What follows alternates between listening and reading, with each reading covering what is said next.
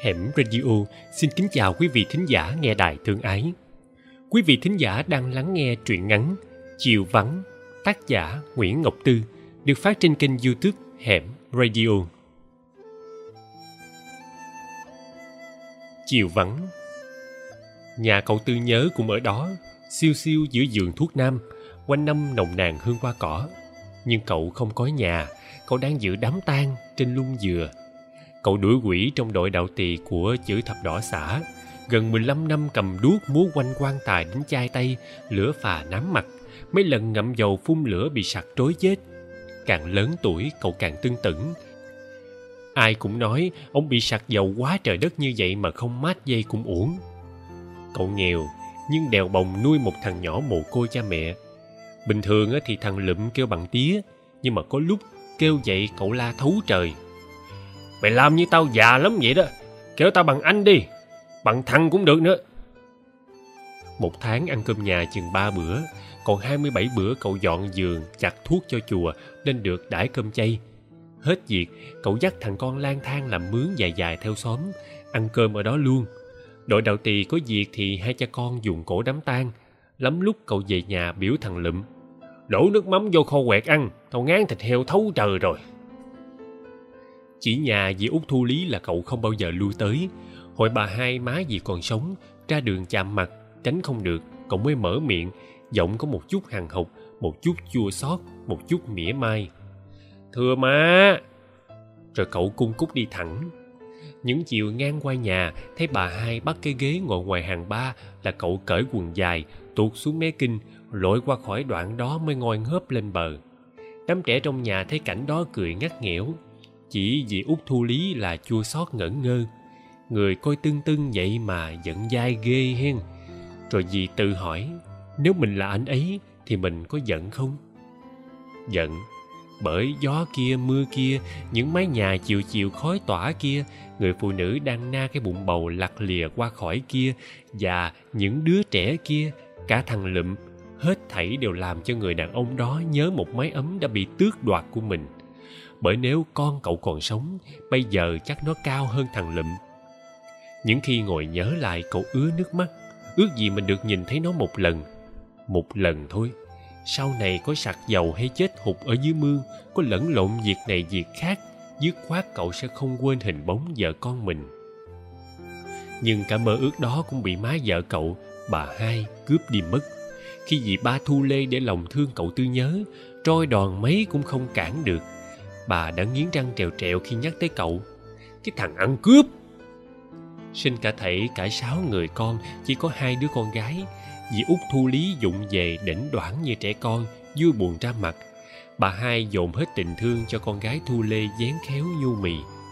Hồi đó dì ba mới hai mươi tuổi, trong lòng người mẹ dì còn non nớt dại khờ.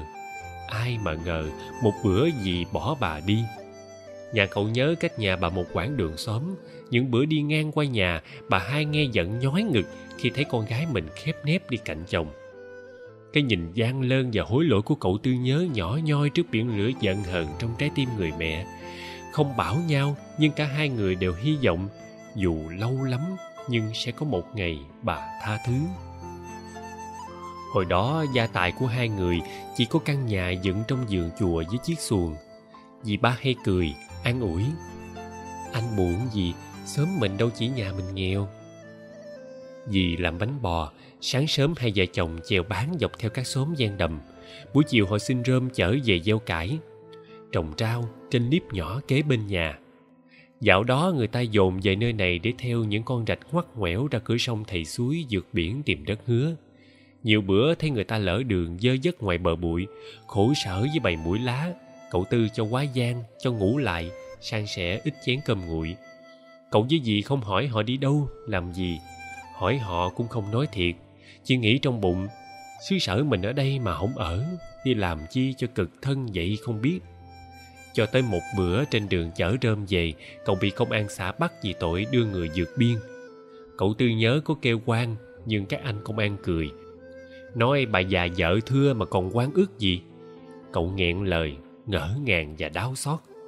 Lúc đó là tháng năm, đôi vợ chồng trẻ đang nôn nao đếm ngược từng ngày chờ đến sang giêng sẽ đón đứa con ra đời. 43 ngày sau, cậu Tư được minh quan. Lúc về thì cỏ đã mọc xanh lối vào, giọng cải bên nhà trổ bông, Ngọng cao tới ngực. Lúc về, chuột cắn rơm làm ổ trong cái cà ràng trên bếp. Lúc về, người cũ không còn ở chỗ cũ, Nhà lạnh ngắt. Buồn so, Cậu Tư nhớ quất ức giá cây mát chạy tới nhà bà hai đòi người. Bà đứng chận ở cửa, Mặt thản nhiên, Lạnh tanh như đồng, Bảo, Ở đây không có gì liên quan tới cậu. Con tôi nó ra chợ ở rồi. Còn con cậu hả? Ra bãi rác ngoài trạm xá xã mà tìm. Cậu Tư nhớ hoài, Nhớ đời đời kiếp kiếp cái vẻ mặt chai đá của bà hai. Cậu cười, Sao con người đối với nhau có thể cạn ráo tới vậy? Cho đến bây giờ Dì Thu Lý vẫn còn nhớ giọng cười của cậu hôm ấy, Nó lạc nhách, không dư âm, Như thể đá cười Cho đến bây giờ, Gặp dì cậu vẫn hay cười như thế Có lúc cậu còn làm ngơ không thèm nói chuyện Nhưng dì không giận Dì nghĩ nhà mình nợ anh ấy rất nhiều, Cho tới khi má dì nằm xuống, Món nợ ấy vẫn còn nguyên Người ở xóm rạch ruộng ai cũng biết dì út thu lý thương cậu Tư. Họ dạy con nít ngạo chơi. Trồng tre trở gốc lên trời, con chị qua đời rồi tới con em. Nghĩ cho nghiêm túc hai người này cũng thật xứng đôi vừa lứa. Ngày nào dì út cũng đi làm công ở chùa Phấn, hút thuốc tiếp sư cô. Lúc rảnh chạy qua nhà cậu Tư nhớ quét cái nhà, lau bộ dáng cho chó mèo ăn. Vì có nhà cậu như nhà mình, nên quen cái lối đi hẹp giữa bộ dáng ngựa cũ kỹ và chiếc giường quen với căn bếp nằm chết phía trái đó là một góc tù mù khói nhưng đó là một chỗ ấm áp nhất mấy đứa con nít khen gì giống cô tấm trong truyện cổ tích. Bây giờ gần 20 năm rồi, tóc đã trắng những sợi già, chuyện tình đó vẫn chưa đi tới đâu. Chiều nay lại, thay vì lòn tay qua lỗ mở cái móc khóa quen thuộc ra, dì thu lý tự nhiên giữ lễ, đứng chờ ngoài cửa. Thằng lụm về trước, thấy gì nó cười, hỏi, ủa sao không vô? Dì bảo, vô gì, nhà người ta mà thằng lụm nhìn dì lông lơm nó thấy dì bữa nay lạ quá, không biết có phải tại rụng mấy cái răng không. Nhưng lúc đó đã nghe tiếng đá banh dội binh binh đằng xóm, nó rảnh đâu mà thắc mắc, giọt đi mất. Cậu tuy nhớ qua khỏi lùm nhãn lòng, làm như không thấy gì thu lý, dạch cái cửa đi tuốt vô nhà. Cậu ra ngoài vàng ôm củi vô, rồi chổng mông thổi lửa nấu cơm nước, khuôn mặt cậu tỉnh rụi nước sôi, cậu đi rửa cái bình mẻ dòi, chăm trà.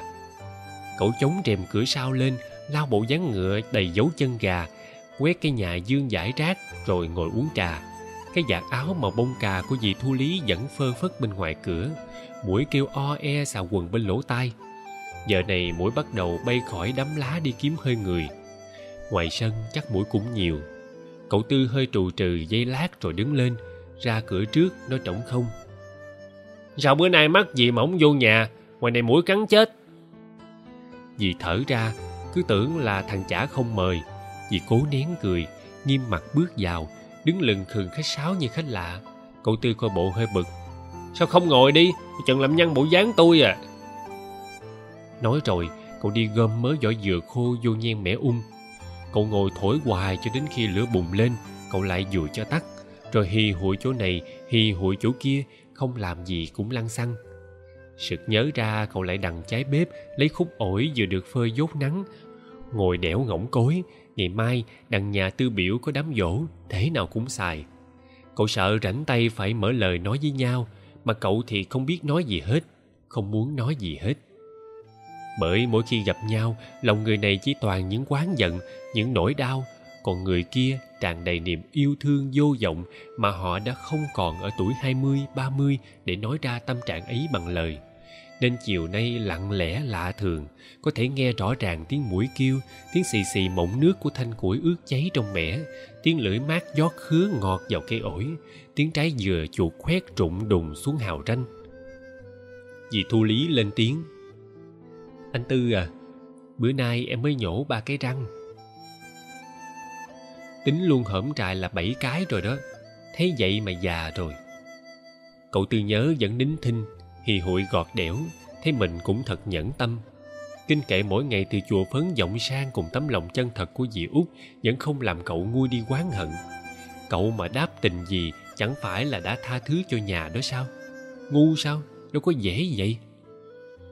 Dì thu lý ngồi trên tấm gián đã công danh, nghe lòng trống không, đã sạch sành xanh những niềm hy vọng cuối. Không biết làm sao cho hết bối rối, vì ngó quanh quất cho giống người xa lạ chơi dì nhìn chiếc quai nón bằng giấy nhung đã phai màu treo ở đầu giường, cái áo bà ba mà bông cà bọc trong bọc ni lông treo trên vách cùng với chiếc cặp đỏ bằng nỉ. Hôm chị thu lê theo chồng, nó chỉ đủ để ba bộ đồ với cái khăn tắm. Dì út lén má xếp giùm. Dì nói bằng một tiếng nhói, anh nhớ chị ba em.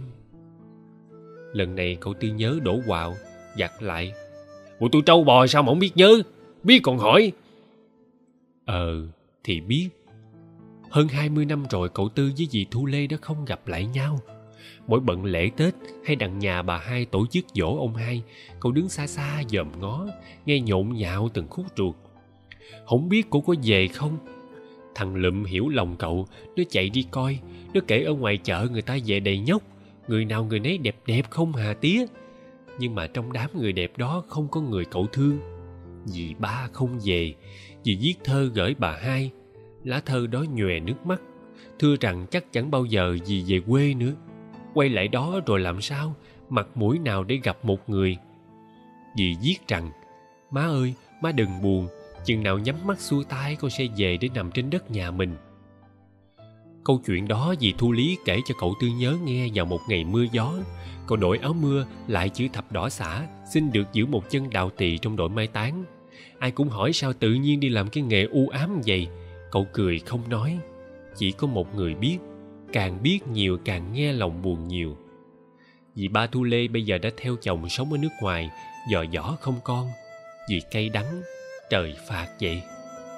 Dì hay gửi thư, tiền và hình về nhà, trong hình lúc nào cũng đeo nhiều đồ trang sức, mập mạp đầy đặn, cười thật nhiều, nhưng đôi mắt lại buồn thiêu luôn luôn ngó thẳng về phía trước mà ánh nhìn không có một chỗ dịnh nào.